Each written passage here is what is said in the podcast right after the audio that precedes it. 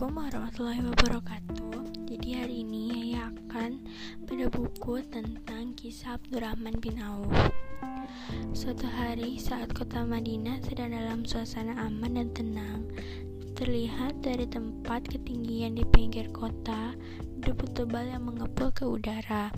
Debu itu semakin meninggi bergumpal-gumpal hingga hampir menutup angkasa. Angin yang bertiup menyebabkan gumpalan debu dari butiran-butiran pasir Sahara yang lembut dan terbang menghampiri pintu-pintu rumah di Madinah dan berhembus dengan kuatnya di jalan-jalan. Orang-orang menyangka ada badai yang menyapu dan menerbangkan pasir, tetapi kemudian di balik tirai debu itu mereka mendengar seberit kabar tentang kedatangan kafilah besar yang panjang. Tidak lama kemudian, 700 kendaraan yang syarat dengan muatannya memenuhi jalan-jalan dan menguncang Madinah. Orang-orang saling memanggil dan mengajak sesamanya untuk menyaksikan keramaian ini serta turut gembira atas kedatangan harta dan rezeki yang dibawa kafilah itu. Umul Mukminin Aisyah ketika mendengar suara hiruk pikuk kafilah yang bergerak maju itu bertanya, "Apakah yang terjadi di kota Madinah?" Ada yang menjawab, kafilah Abdurrahman bin Auf baru datang dari Syam membawa barang-barang dagangannya.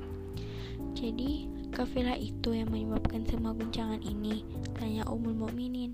Benar wahai Ummul Mukminin, jumlahnya 700 kendaraan. Ummul Mukminin menggeleng-gelengkan kepala. Pandangannya menerawang jauh seolah-olah sedang mengingat-ingat peristiwa yang pernah dilihat atau ucapan yang pernah didengarnya. Kemudian ia berkata, Aku pernah mendengar Rasulullah bersabda, Aku melihat Abdurrahman bin Auf masuk surga dalam merangka. Abdurrahman bin Auf akan masuk surga dengan merangka. Mengapa ia tidak memasukinya dengan melompat atau berlari-lari kecil bersama angkatan pertama para sahabat Rasulullah? Sebagian sahabat menyampaikan cerita Aisyah kepadanya, maka ia pun teringat telah mendengarkan hadis ini dari Nabi Shallallahu Alaihi Wasallam lebih dari satu kali dengan redaksi yang berbeda-beda. Sebelum tali pengikat penjagaan peniagaannya dilepas, Abdurrahman melangkahkan kakinya ke rumah Aisyah lalu berkata kepadanya, Engkau telah mengingatkanku suatu hadis yang tidak pernah kulupakan. Maka saksikanlah bahwa kafilah ini dengan semua muatannya beserta kendaraan dan perlengkapannya aku persembahkan di jalan Allah Azza wa Jalla. Tambahnya, seluruh muatan 700 kendaraan itu dibagi-bagikan kepada semua penduduk Madinah dan sekitarnya sebagai perbuatan baik yang agung. Peristiwa yang satu ini saja sudah cukup untuk mengukir sebuah gambaran yang sempurna tentang kehidupan sahabat Rasulullah Abdurrahman bin Auf. Dialah saudagar yang sukses, lebih sukses daripada kesuksesan yang pernah ada. Dia merupakan orang kaya dengan kaya kekayaan yang melimpah ruah. Dia adalah seorang mukmin bijaksana yang tidak ingin bagian dari keuntungan agamanya hilang begitu saja dan tidak sudi kekayaannya membuat dirinya tertinggal dari kafilah iman dan pahala syurga. Untuk itu, ia mendermakan harta kekayaannya dengan kemurahan hati dan kesadaran nurani. Kapan dan bagaimana proses keislaman orang besar ini? Ia ter ia masuk Islam sejak fajar menyingsing. Ia telah memasukinya pada permulaan dakwah, yakni sebelum Rasulullah Shallallahu Alaihi Wasallam memasuki Dalul Arqam dan menjadikannya sebagai tempat pertemuan dengan para sahabatnya yang beriman. Dia adalah seorang dari delapan orang yang lebih awal masuk Islam. Abu Bakar datang kepadanya menyampaikan Islam, termasuk kepada Utsman bin Affan, Az-Zubair bin, bin Tolah bin Ubaidullah, dan Sa'ad bin Abu Waqqas.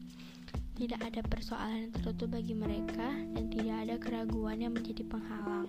Bahkan mereka segera pergi bersama Abu Bakar Ashidik menemui Rasulullah untuk menyatakan baiat dan memikul bendera Islam. Sejak menganut Islam sampai berpulang ke Ramatullah dalam usia 75 tahun, ia selalu menjadi teladan yang cemerlang bagi seorang mukmin yang besar. Hal ini menyebabkan Nabi Shallallahu Alaihi Wasallam memasukkannya dalam 10 orang yang telah diberi kabar gembira sebagai ahli syurga. Umar mengangkatnya sebagai anggota majelis syura yang terdiri dari enam orang yang merupakan calon kafilah yang akan dipilih sebagai penggantinya. Kala itu Umar berpesan, Rasulullah wafat dalam keadaan ridho kepada mereka. Cepatnya Abdurrahman masuk Islam itu telah menyebabkan dirinya harus mengalami penganiayaan dan penindasan dari Quraisy. Ketika Nabi Shallallahu Alaihi Wasallam memerintahkan pada sa para sahabatnya hijrah ke Habasyah, Abdurrahman bin Auf pun ikut berhijrah. Ia kemudian kembali lagi ke Mekah lalu hijrah untuk kedua kalinya ke Habasyah dan selanjutnya hijrah ke Madinah. Ia ikut bertempur di perang Badar, Uhud, dan peperangan-peperangan lainnya. Keuntungannya dalam perniagaan yang sangat besar hingga mencapai batas yang membuat dirinya merasa takjub dan heran, sehingga ia berkata, Sungguh, aku melihat diriku ini seandainya mengangkat batu niscaya kutemukan emas dan perak di bawahnya. Perniagaan bagi Abdurrahman bin Auf bukanlah jenis perdagangan yang tercela ataupun monopoli. Ia bahkan ia sendiri bukanlah orang yang loba untuk mengumpulkan harta atas dorongan agar menjadi orang kaya. Sekali-kali bukan itu melainkan suatu amal kewajiban yang dan keberhasilannya akan menambah kedekatan jiwa kepada Allah dan berkorban di jalannya. Abdurrahman bin Auf, seseorang yang kuat emosi jiwanya, di mana ia menemukan kepuasan emosinya itu dalam amal yang mulia, di mana berada. Apabila ia tidak sedang sholat di masjid dan tidak sedang berjihad dalam peperangan, ia pasti sedang mengurus perniagaannya yang berkembang pesat, sehingga kafilah-kafilah dari Mesir dan Syiro membawa ke Madinah barang-barang muatan yang dapat memenuhi kebutuhan seluruh jazirah Arab baik pakaian maupun makanan. Yang menunjukkan kepada kita bahwa ia seorang yang kuat emosi jiwanya adalah ketika kaum muslimin hijrah ke Madinah. Rasulullah Shallallahu Alaihi Wasallam pada waktu itu menerapkan aturan untuk mempersaudarakan dua orang sahabat, salah seorang dari muhajirin warga Mekah dan yang lain dari ansor penduduk Madinah. Persaudaraan ini berjalan dengan sempurna hingga membuat hati terpesona. Orang-orang ansor yang merupakan penduduk asli Madinah membagi seluruh kekayaan miliknya menjadi dua dengan saudara dari kalangan muhajirin. Bahkan istri pun direlakan. Apabila ia beristri dua, ia pun rela menceraikan satu untuk diperisi saudaranya. Ketika itu Rasul yang mulia mempersaudarakan antara Abdurrahman bin Auf dengan Sa'ad bin Rabi. Maka kita dengarkanlah sahabat yang mulia Anas bin Malik mengisahkan kepada kita apa yang terjadi saat berkata pada Abdurrahman, Saudaraku, aku adalah penduduk Madinah yang paling banyak harta. Sisakan pilih silakan pilih separuh hartaku dan ambillah. Aku juga mempunyai dua istri. Perhatikan yang lebih menarik hatimu dan aku akan menceraikannya sehingga engkau dapat memperistri dirinya. Abdurrahman bin Auf menjawab, Semoga Allah memberkahi dirimu dalam istrimu dan hartamu tunjukkanlah letak pasar kepadaku. Abdurrahman pergi ke pasar. Ia berjual beli di sana dan mendapatkan keuntungan. Kehidupan Abdurrahman bin Auf di Madinah, baik semasa Rasulullah maupun sepeninggal beliau, selalu ditunaikan dengan sempurna untuk memenuhi hak din ini dan beramal di dunia. Perniagaannya sukses dan menguntungkan, seperti diungkapkannya sendiri bahwa seandainya ia mengangkat batu dari tempatnya, ia pasti mendapatkan emas dan perak di bawahnya. Salah satu faktor yang membuat perniagaannya berhasil dan mendapatkan berkah adalah karena ia sangat selektif untuk berniaga yang halal dan benar-benar menjauhkan diri dari segala bentuk jual beli yang haram, bahkan yang syubhat. Selain itu, faktor yang menambah kejayaan dan keberkahan adalah labanya yang bukan untuk Abdurrahman sendiri, melainkan di dalamnya terdapat ada bagian Allah yang ia penuhi dengan baik. Ia menggunakan hartanya untuk memperkokoh hubungan kekeluargaan dan mengeratkan tali persaudaraan serta menyediakan perlengkapan yang diperlukan tentara Islam. Bila total perniagaan dan kekayaan yang lainnya ditambah keuntungan yang diperoleh dihitung, jumlah kekayaan Abdurrahman bin Auf itu dapat diperkirakan dengan memperhatikan jumlah yang dibelanjakan di jalan Allah, Rob semesta alam. Suatu hari ia mendengar Rasulullah bersabda, Wahai Ibnu Auf, engkau termasuk golongan orang kaya dan engkau akan masuk surga dalam merangkak. Karena itu, pinjamkanlah kekayaanmu itu kepada Allah agar Dia bisa mempermudah langkahmu. Sejak ia mendengar nasihat Rasulullah, Rasulullah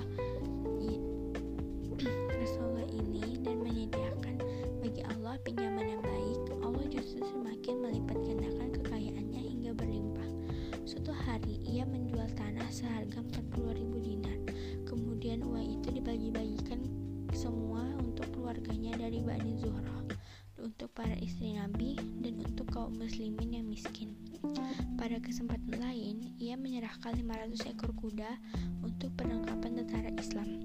Pada hari lain, ia menyerahkan 1.500 kendaraan unta. Menjelang wafat, ia mewasiatkan 50.000 dinar untuk diinfakkan di jalan Allah. Ia juga berwasiat kepada setiap orang yang ikut perang Badar dan masih hidup, masing-masing mendapatkan 400 dinar. Hingga Utsman bin Affan juga mengambil wasiat itu. Meskipun termasuk orang kaya, ia berkata, harta Abdurrahman bin Auf halal lagi bersih dan memakan harta itu membawa keselamatan dan keberkahan. Ibnu Auf adalah seorang yang mengendalikan hartanya, bukan dikendalikan oleh hartanya. Sebagai buktinya, ia tidak mau celaka dengan mengumpulkannya dan tidak menyimpankannya. Bahkan ia mengumpulkan dengan tetap merendahkan hati dari jalan yang halal. Kemudian harta itu tidak ia nikmati untuk kepentingan sendiri, melainkan untuk dinikmati bersama keluarga, kerabat, rekan-rekan, dan masyarakat seluruhnya. Karena begitu luas pemberian serta bantuannya, ada yang mengatakan seluruh penduduk Madinah berserikat dengan Abdurrahman bin Auf pada hartanya.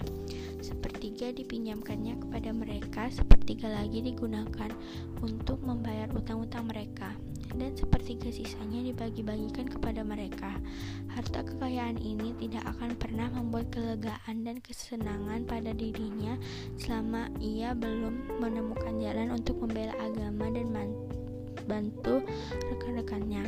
Adapun untuk selain itu, ia selalu merasa khawatir terhadap kekayaannya. Suatu hari dihidangkan kepadanya makanan untuk berbuka waktu itu ia sedang puasa ketika pandangannya tertuju kepada hidangan tersebut selera makannya pun bangkit. Namun ia justru menangis sambil berkata Mushab bin Umair telah gugur sebagai syahid dan ia jauh lebih baik daripada aku.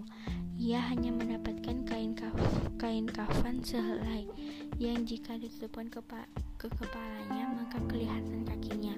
Dan jika ditutupkan kedua kakinya terbuka kepalanya Demikian pula Hamzah yang jauh lebih baik daripada aku. Ia pun gugur syahid dan saat akan dikuburkan hanya mendapatkan sehelai selendang. Dunia telah dihamparkan kepada kami seluas-luasnya dan hasil sebanyak-banyaknya telah diberikan kepada kami. Sungguh kami khawatir bila pahala kebaikan kami disegerakan balasannya di dunia.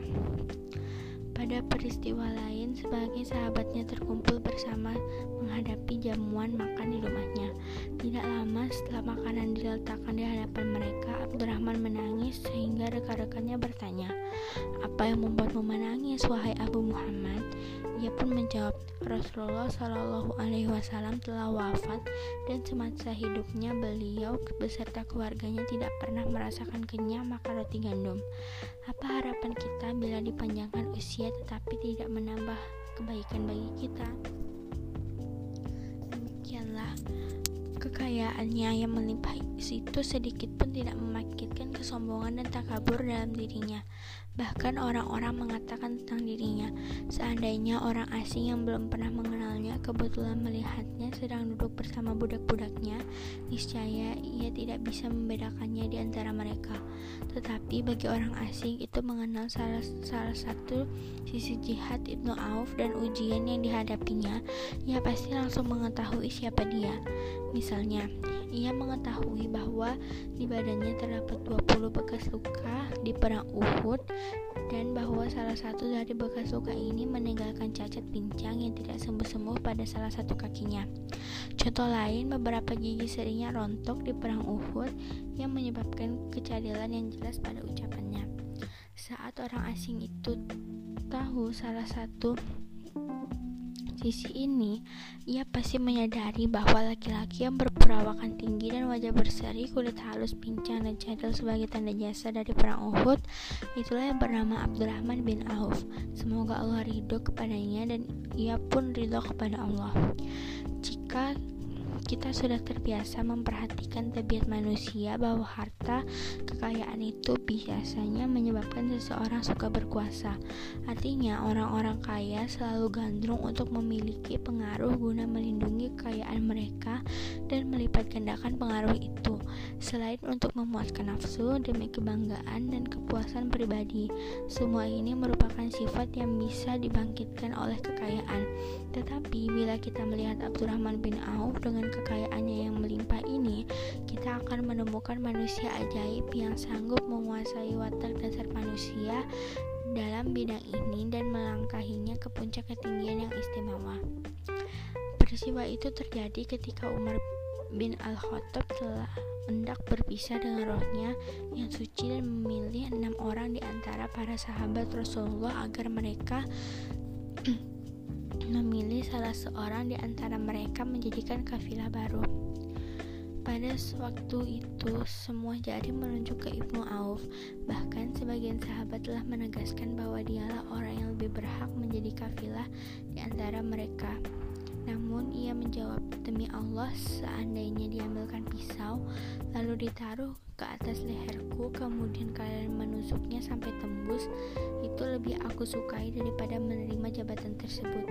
Demikianlah saat awal enam orang terpilih itu mengadakan pertemuan untuk memilih salah seorang di antara mereka untuk menjadi khalifah yang akan menggantikan Al-Faruq Umar bin Al-Khattab Abdurrahman telah dinyatakan menyatakan kepada rekan-rekannya bahwa ia telah melepaskan haknya yang dilimpahkan Umar kepadanya sebagai salah satu salah satu dari enam calon yang akan dipilih menjadi khalifah.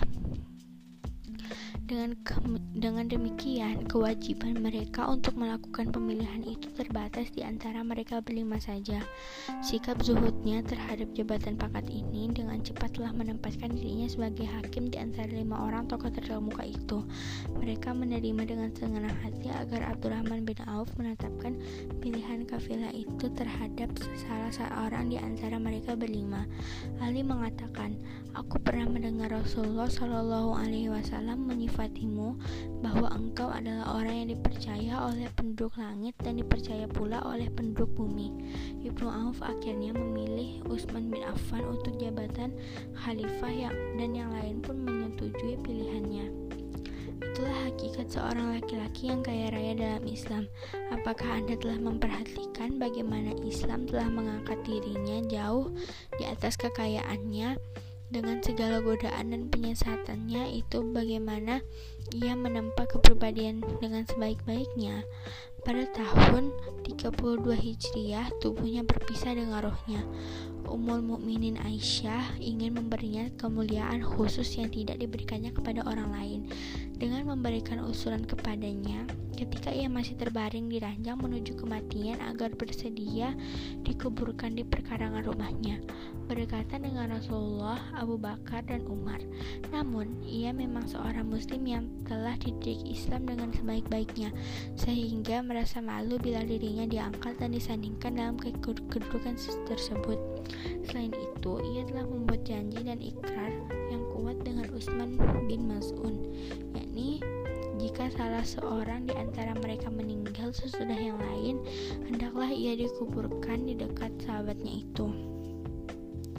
Saat rohnya bersiap-siap memulai perjalanan yang baru, akhir matanya meleleh sedangkan lidahnya bergerak-gerak mengucapkan kata-kata. Aku khawatir dipisahkan dari sahabat-sahabatku karena kekayaanku yang melimpah ruah. Namun, ketenangan dari Allah segera menyelimutinya. Lalu senyuman tipis menghiasi wajahnya disebabkan sukacita yang memberi cahaya dan kebahagiaan yang mententramkan jiwa. Ia memasang telinganya untuk menangkap sesuatu seolah-olah ada suara lembut merdu yang datang mendekat. Ia sedang mengenang kebenaran sabda Rasulullah Shallallahu Alaihi Wasallam yang pernah beliau ucapkan. Abdurrahman bin Auf di dalam surga. Ia barangkali juga sedang mendengarkan janji Allah dalam kitabnya. Orang yang menginfakkan hartanya di jalan Allah kemudian tidak mengiringi apa yang dia infakkan itu dengan menyebut-nyebutnya dan menyakiti perasaan penerima, maka memperoleh pahala di sisi Rob mereka tidak ada rasa takut pada mereka dan mereka tidak bersedih hati. Quran Surah Al-Baqarah ayat 262 Sekian, wassalamualaikum warahmatullahi wabarakatuh.